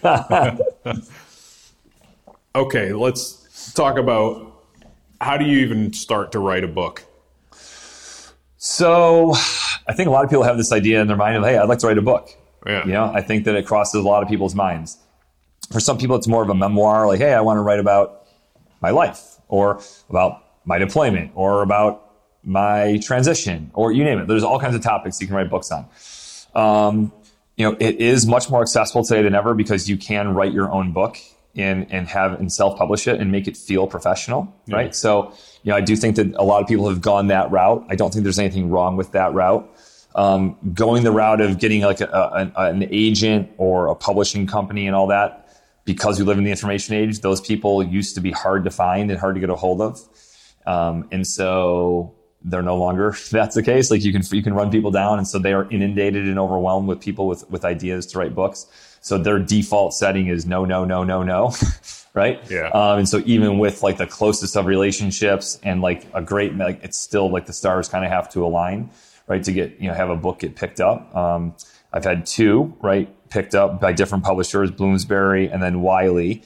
Um, you know, once you write one book, it helps, you know, to next week you can kind of be able to show, hey, we've sold 38,000 copies, right, or whatever it is of a book. Um, you know, but uh, it, it is a journey. You know, um, it very much is a, a, test because you're not going to make money on it, right? To be clear. So just like, you know, podcasting, yeah, like, I mean, like this is like a, a thing that you want to do to get better yourself, yeah. right? And you yeah. want to be able to have something that like you can say, look, this is a like something I'm proud of doing, right? And, and I've spent my time doing yeah. that. Well, a fraction of percent right. of podcasts are right. profitable, right? Totally. Uh, so we totally do it for you know, yeah, for the for the growth and for the passion and for the chance to meet people and like you know. So going back to the book, is it's very similar in that regard. Like you've got to feel you've got to feel strongly enough about what you're writing that you're going to endure the the doldrums and the uh, you know what, screw this. I'm out. I'm just going to watch some TV, right? Or I'm going to, you know, whatever do something else other than sit here and grind away. Because as you know, writing is extremely hard, right? It's like the, it's a very solitary act. Um, it's a very self-doubting, you know, action where you're like, oh, did I say that right? And like you beat yourself up and you critique yourself. Like, and so writing is very difficult, you know, as we all know from, you know, if nothing else, our time in high school, like, you know, in college, if you've gone to college about, you know, like um, how hard it is to write. So Yeah. Um, that that word count or that page count to me was always just like a finish line. yes, Like 10, totally. 10 pages, Done. eh, eh, like on to the 10th page, Right. and we're Yeah. done. Yeah, totally. And so they put together, you know, 60,000, 70,000 words. Well, yeah, right? to think like, well, Like- a book is like a couple hundred pages. Right. How does that happen? Totally. Yeah. Um, and so like it's it's very much a process. But if you feel strongly about a message or feel strongly about it, I I encourage people to go for it. You know, um, you know, and and I think beyond that, it really is about like trying to add something unique in perspective. I would like for me, like I would never want to write like a memoir or a book like detailing like my personal experiences. In both of my books, there's maybe six, five, six, seven pages that kind of that uh, tell a little bit of the book's theme through part of my story. But beyond that, I do not, you know, uh, I would not want to sit there and, and think that people want to read a book about my life, right? But they're both about something that you practice, right? Yes. So for these books here, like both ideas started in, actually in grad school in 2010. Um, one was an article. It was actually um, a guy um, from Columbia named Bill Deresiewicz, who is a professor at Yale. Um, he came and gave a talk at West Point called Solitude and Leadership. Turned it into an essay. I read the essay and was like, "This is brilliant." I actually reached out to him and said, hey, um, this is phenomenal. I've heard from a lot of people who I've shared your article with, and, and we all agree you should write a book on this topic. And he came back to me and was like, hey, I'm already writing a book on something else, blah, blah, blah. So if you want to, if you want to read that book, you should write it. so challenge accepted, Bill. Um, you know, but, uh, but again, I had to find an amazing co-author, to, you know, to be able to, you know, to pull it together. But, um, and then leadership is relationship was one of my the name of the title of one of my grad school papers in 2010 but so these are th- both things that i've lived and i've and i've really like experienced myself so i'm passionate about them. Mm-hmm. But also like in talking to lots of people and doing lots of research i realized like there's a chance to make a unique contribution here to the leadership space. And that was really the intent behind both books is to add some new perspective. Because the reality is as you know like there's I forgot how many millions of books out there. There's a lot of books, you know, and like you can't sit there and take and think that any one book is going to solve like all your problems. Like it's really about trying to help people become more educated about the holistic view on leadership and like, hey, what role does solitude play? What role, like, how is it harder to think, focus, and reflect now in the information age than it used to be? Um, leader relationship, relationships, chapter one relationships under siege. Like, how has the information age made it harder to connect and to build relationships? We can quote unquote connect with more people, but are we actually building more meaningful relationships? No, we're not. Right. You know, and so like we're trying to like make timely contributions in the information age that says leadership um, should be evolving and, and meandering a little bit with the times. And here's why, and, and here are some of the things that, that you know we would suggest. But neither book is very prescriptive on what to do. The first one is detailed on history and um, and it's storytelling. Like 95% of it's storytelling, right? Second one is about 80% of it is storytelling, 85% of it. You know, but there's some books that kind of like get heavy on the you should do this, you should do that, and that's not what either book is. You know, so Yeah. Uh, you talk about like Eisenhower pre D Day using, you know, solitude as, Yeah. a, as a means to think about the invasion, right? Totally. I mean, yeah, there's lots of examples in the military, but you know, less in business in the book is the book is, you know, a lot of historical profiles of people right from the 18 and 1900s, um, unknown stories to most people, you know, about like how, you know, Abraham Lincoln or Martin Luther King Jr., you know, or, you know, Jane Goodall, how they use solitude. Um, but yeah, I mean, that's the whole idea is to try to like pull out, you know, some of their stories and examples and say, look, they did it. It worked for them and they're pretty, you know, respectable, phenomenal leaders. So you, hopefully this motivates and inspires you to want to do the same. Yeah. I uh, know that a lot of people do like distance running as sort of creating solid. You know, it's not Yeah. like Superman. Right. You don't have a fortress Right. of solitude. Right. Uh, and uh, I, I, it's like I said, I'm a podcast addict myself. If Yeah. I'm not listening to something and I'm not in conversation with somebody else, I feel like there's something missing that should Yeah. be going on Right. right, now. Yeah. So when I run, which uh, you know, been rare at times, Yeah. but hopefully more. Yeah. Uh, you know, I just turn on whatever I'm listening to and I go and I feel like, you know, maybe I'm part, I'm the third listener in the conversation on the podcast while I'm running. Yeah. And then I get done with my run and I continue on my day. But it's not really like solitude. Right. And I live in, you know, the city. So Yeah. if I, if I do get out into the wilderness, it's like with other people on a trip or whatever. Mm-hmm. But uh, I like started swimming a little bit more, Mm-hmm. and I was like, "Well, I got these like waterproof headphones," and I sat, I sat my phone at the edge of the of the pool, and by the time I got to the other end of the pool, Yeah.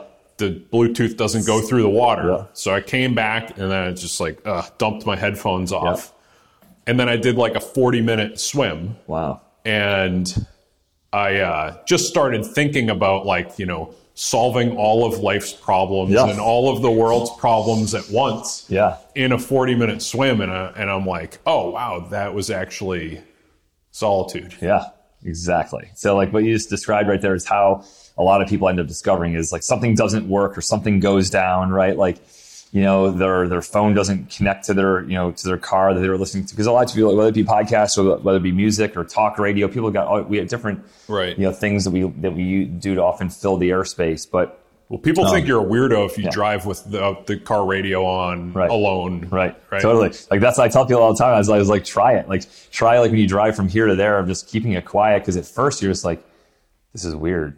This is awkward. But once you kind of break through like the, you know, just like any, like in a run, you break through that initial, that first mile is so hard, right? Like once you get going and you loosen up, it gets, it gets easier. But what you just described is exactly it. Like why people love swimming, often cycling, right? As well. Like, um, but you know, because most people do run with ear, with earphones in, right? And whether that be music or whether that be podcasting or audiobooks, um, I encourage like people to really use that time for thinking, you know, um, and and like you said, it's amazing how much you can run through your head because if you think about what's going on, right, you're basically if your brain is you know billions of neurological you know synapses, you're feeding that all day long with what you listen to, the work you're doing, the thinking you're doing, the conversations you're having, all the stimulation, all the input is coming into your brain and it's firing. Well, what happens now when there's not inputs? Like, I mean, I don't know enough. Of, I know just enough of the neuroscience to be dangerous, but like our brains like fundamentally are doing different things. And even if you just like go in there with no intention, you're just like, I'm going to think about nothing. Your brain will take you someplace within like a minute. Yeah. right. Yeah. Like, you know, this is the whole challenge around mindfulness and around like being present. Like if you do nothing else but focus on your breathing in and out, in and out, like most people can only do that for about two to three minutes and, then and their mind starts racing. Like, even people who are really good at meditation. So it's just the challenge of bringing some of this into our lives. And I think that beyond like where our brain goes, I think it gives us a sense of peace of like, wow, I'm not having to pay attention to something else right now. Mm-hmm. Right. And, and I, I think that rest is, is essential, you know, for us to be our, you know, the best that we possibly can. And I'm not suggesting people be Henry David Thoreau and, you know, go live in the mountains and all that, but I do think that we got to find periods of time, even if it's like five minutes between one meeting and the next, right? Of like literally, like I'll do this sometimes, like I'll just take two minutes, right? And I'll just sit there and just like close my eyes and just like breathe in and out, right? And think about nothing. And it's almost like, you know, like a hard reset, you know what I mean? Between, between one meeting and the next meeting. And, and, and it's not perfect, but it certainly is better than going like literally close one Zoom and then immediately going over and clicking the next one and pulling that up. Zoom has a button that says leave and join Oh my goodness. like that's like, oh man, that just makes me shiver. I don't even know about that, but like, I don't want to know about it. And like, that's the whole thing is like, I, I, I when, and I just feel off centered when I go and I know like people like you, like in your line of work, like, like you often do literally like, well, yep, right on to the next thing, right, right on to the next people thing. actually will say over Zoom, "Hey, Right. I, I need a bio break." Mm-hmm. When like, when have you ever ha- been working with Right. another adult who asks to go to the bathroom? Bathroom, right. You know, like uh, like Red from Shawshank. Right. no, that's that's exactly it. I mean, and and these are these are the things like we laugh and joke about them, but I think the the while it's for doing it for maybe a couple of years is like not good. It's maybe not disastrous. Like, what's the effect of that if we're doing that still in a decade? Yeah. You know what I mean? Well, so I uh, I was on the elevator in my building, and there was a little girl who's probably four or five years old, and uh, she she said, "Dad, why is the man not wearing a mask? Because that's all she knows." Right. right? Yep. So, you know, you think like the two of us have 40 ish Right. years to reflect on and, you know, more to come. But for, uh, for kids, it's, it's a larger portion of their overall life. Yes. You know, because it's been half that little girl's life. Yep. And, you know, I think that brings us to like your next book, Yep. which is, you know, talking about the digital age, and uh, you know, I know this is like a very parental topic, Yeah. but it's also the stuff we've been talking about with work and and social connection, relationships too. Yeah, totally. I mean, relation. So number one thing, going back to positive psychology, research shows number one predictor and driver of life satisfaction is the quality of a person's relationships in their life with family, with friends, with teammates, with coworkers.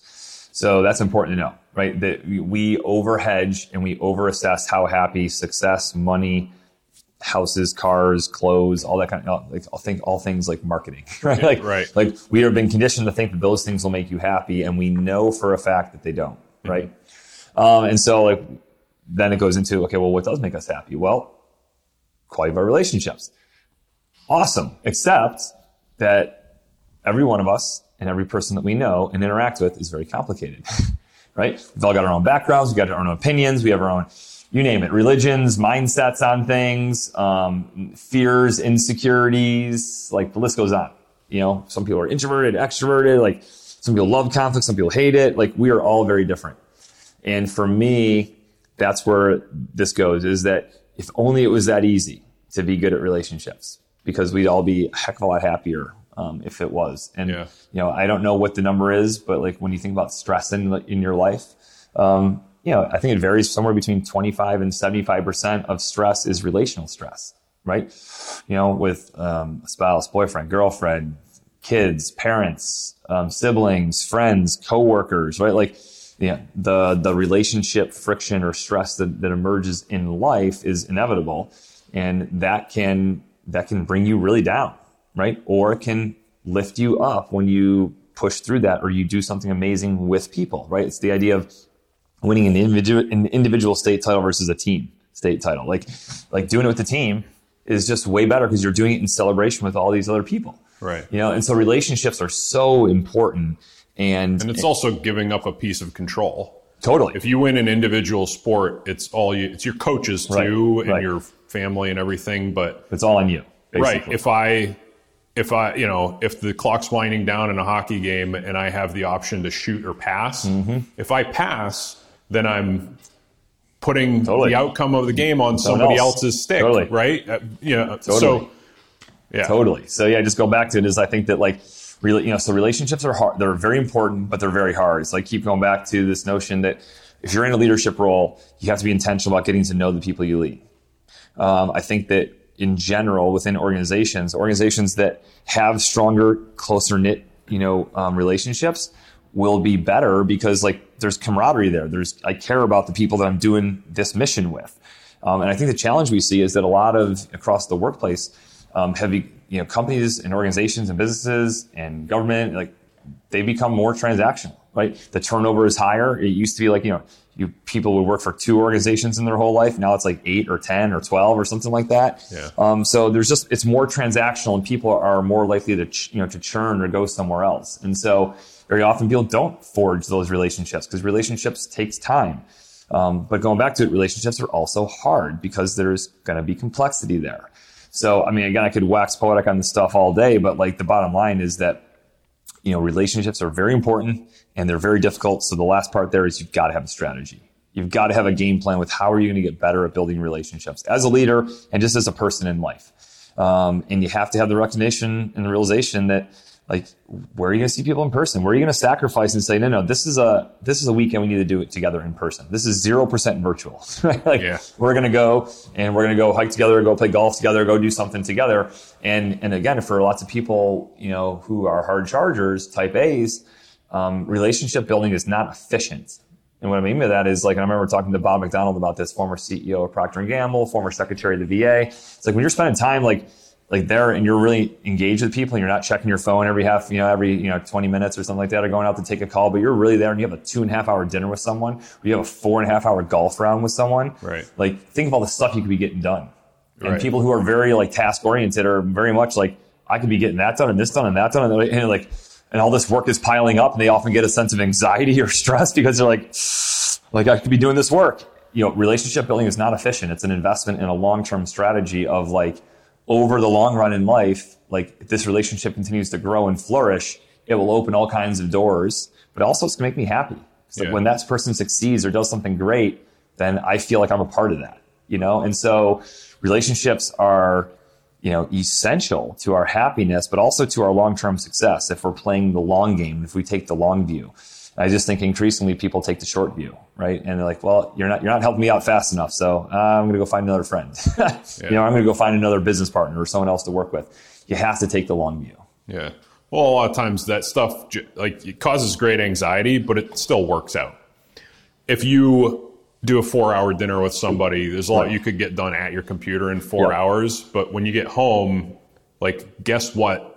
You, there's maybe some stuff you didn't have to do, Yeah. or some stuff that Totally. wasn't actually that urgent. And, right. and and you know, spending time with that person probably better served you. Totally. Yeah. Yeah, 100. percent Uh, so I asked you, how do you write a book? How do you start a school?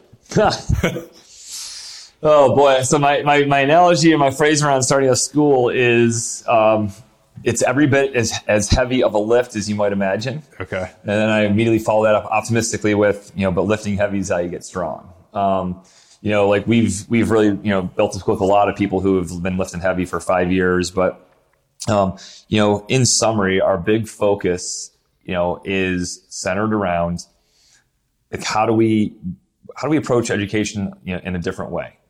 And I'm not, I'm not sitting here, I'm not going to be like, you know, focus on like what I see as the flaws or the issues or the challenges within like the standard K through 12 model. Um, but I'll, I'll sum it by saying like that our big focus is on character, leadership, and resilience, right? And so how do we intentionally build better people? Um, and part of that means you have to de-escalate the importance of academics, right? And sports and the arts, right? The three A's, you know, academics, athletics, and the arts. And all those are very important, but they are not the end all be all, you know? Um, and, and so like your sports program should serve the point of helping to make your kids, your students better, i.e. better character, more resilient and, and give them leadership opportunities.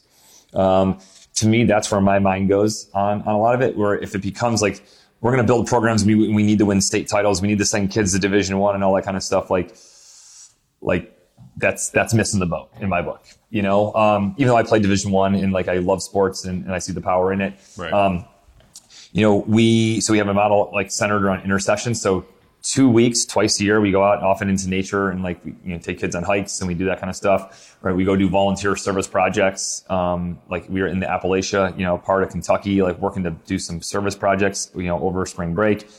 Um, that's our spring break is like we take two week intercession and we go out and we do these things. Um, you know, Mr. Karen leads like the hike through like the Uwharrie, you know, with like these, you know, these, you know, 16 year olds who have never like been out in nature for more than like, you know, a Yeah. day. yeah. Well, I'm, I'm 37 and I Yeah. already know Doug, and Yeah. I I'll go hike through the Yeah. or I would I would love to hike through the Uwharrie with Yes. him and learn more stuff. Totally. And like, and, and so we try to like make kids be aware of you know, how fortunate they are to have this like different model. But, Yeah. you know, going back to the, how do you start to school? I mean, like anything, right? It's shoving the ship off the shore and it's the, you got to do the, the admin work. You got to do like the file the paperwork and the 501c3 paperwork and build the board of directors. And you got to find the school building that's going to get uh, uh, approved from a, you know, like a safety standpoint. There's all these like admin and legal hoops that you have to clear. Going back to your question earlier of like, you've got to want it bad enough to do that work. And so like I did a lot of that work in 2017 when we were getting it off the ground.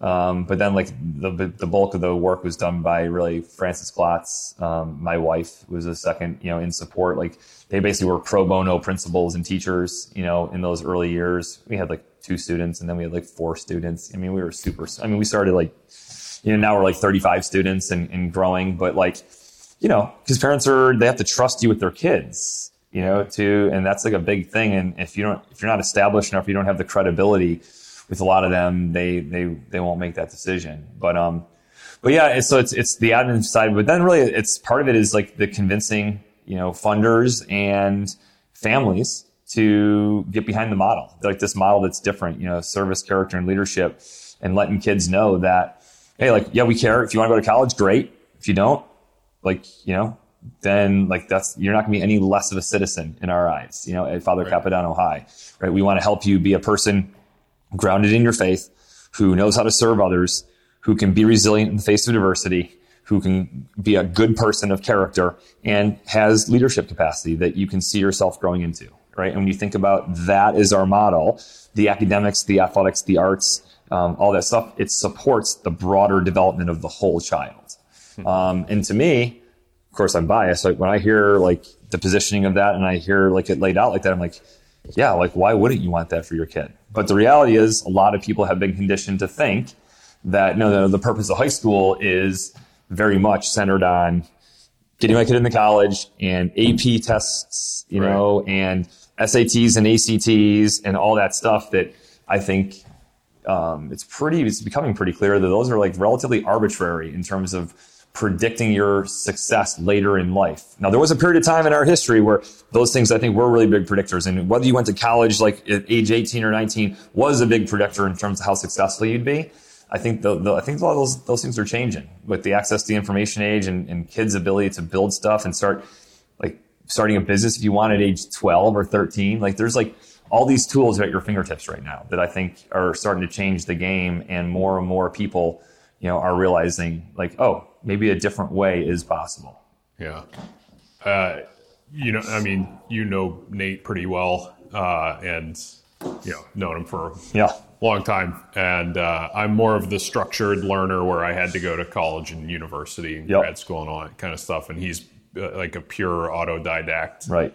where he just figures out what he wants to know, goes, learns it, and Yep. doesn't need a certificate or anything Yep. like. And, it- and, you know, the stuff that he builds and just as productive, probably far more productive than your average college grad. Yeah. Yeah. Yeah, that's the challenge, right? Is like that, like you got to figure out your way. Some people need that structure; they need that, like, right?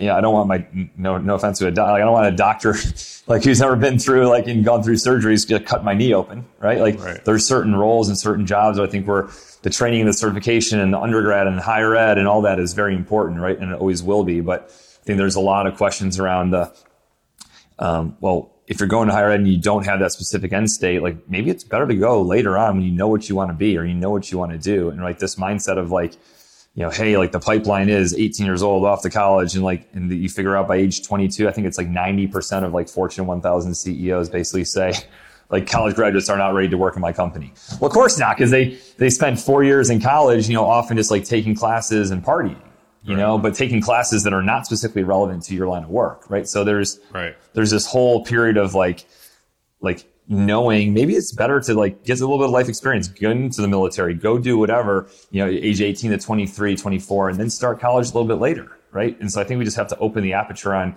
what does that journey look like for the average kid? And at Capodanno, our model is really to let them know that you can you know you can you can go a different way right? And oh, by the way we're going to celebrate that you know but our goal here as our mission statement is to develop resilient leaders armed with the clarity and courage to pursue god's purpose for their life right so it's really about trying to help them establish that clarity and then have the conviction that they need right to you know to pursue that plan Yeah. Father Capodanno, uh, I had to look this up, you know, but one of the nine chaplains to ever receive the Medal of Honor. yep totally So it has that, you know, faith based element to your school, but also service based element. Exactly. Yeah. And we, he really is kind of like the, he's like the brand. You know, our, our team nickname is the Grunts. You know, he, he was known as the Grunt Padre, right? Because he would be out there, like most chaplains would be like in the rear, kind of like, hey, I'll talk to whoever. Like he'd be like jumping on the Huey, right, and going into the firefight, right? You know, being there, dying over, praying, you know, praying over dying Marines, and you know, being there to like help out, provide medical support, do whatever he could, you know. So that's kind of like the service mentality and, and resiliency that we try to develop in our students, like in our name. So. Yeah. No gun. Nope, just out there making it happen. Yeah. I- So. I would feel naked, Yes. but I'm not a priest. Yes, sir. Uh, I know we're up against time, but Yep. there's one question we ask everybody who comes on the show, and that's who are you today if you never served? Whew. Yeah. I mean, I think today, if I, you know, um, and obviously I don't know, right? But uh, I, I think I probably am a doctor. you know, I probably, if I didn't go the route of the military academy and going into the army and all that, um, you know, I probably am a doctor because like that was always in my mindset of like, hey, you know, how can I help and, and, and learn to be the person who can help people out? And, you know, I think that that's probably the route I would have gone. Yeah. You know, um, but it's hard to know. And I guess that's kind of the beauty of life, right? Of like the what ifs, you know? Um, and for me, I'm happy I don't have that what if. I'm glad that I've pursued the path that I have. Like I think most veterans feel that way. Not all, but I think most. Um, but I definitely would not be um, the entrepreneur that I am. I would not be the probably the risk taker that I am. You know, going out and forging this new kind of like you know life on land. Yeah, I, I don't think you know that um, I would be anywhere close to the you know the capacity to take on new and, and, and challenging tasks like I am now because of the military. The military has kind of just given me a an, a sense of uh, joy around the chaos and around the the stress. Mm-hmm. You know, I kind of welcome it in the adversity. And once you've made it through some of that in the military, you, you kind of take that confidence and that mindset to you with, with you wherever you go. You know, so I don't think I would be nearly as equipped or armed, you know, to do some of the things that I've done, you know, without the military. Yeah. Nice. Well, you're an author, you're an educator, entrepreneur, philanthropist, everything. So a little bit of all. Yeah. So, but uh, was good, man. Really appreciate it. awesome conversation. Yeah. Long, you know, long, the long form podcast, or you know, are are always great because they can. There's so much like flexibility in terms of the directions to go and all that. But um, yeah, really great discussion. Yeah, thanks for inviting me out too. In person is a hundred times better yes. than, of course, you know, we rag on Zoom yeah. If I if I'm talking to someone who lives in Washington yeah. State, it's probably going to be over Zoom. Yeah. But uh, I'm glad that we can make it happen. Yeah. Awesome. Yeah. Thanks, Matt. Thanks for tuning into this episode of Thank You Now What, a podcast about life after service. Be on the lookout for Mike on a farm, teaching at a high school, leading an endurance event, or any of all kinds of other activities, and places that you're sure to find him. In fact, we loaded up this episode's show notes, so check that RSS feed for a full list of what Mike has going on. Make sure you go sign up for Team Red, White, and Blue. Uh, ben and I did today, and we'd encourage you to consider a donation. If you're new to our show, please check us out on our website, thankyounowwhat.com. Uh, you can check out our Patreon, become a subscriber there maybe, patreon.com slash thank you now what, and Instagram, unsurprisingly, at thank you now what. As always, thanks for listening to us. Go ahead and subscribe, hit that button in your podcast player, maybe enable auto downloads, it's great. Rate, give us five stars, review. After you give us five stars, write something nice about us. Follow, mostly on Instagram, but uh, Patreon, we love you even more. Lastly, share by word of mouth. Tell all your friends and drop it in a text maybe uh, to that friend group.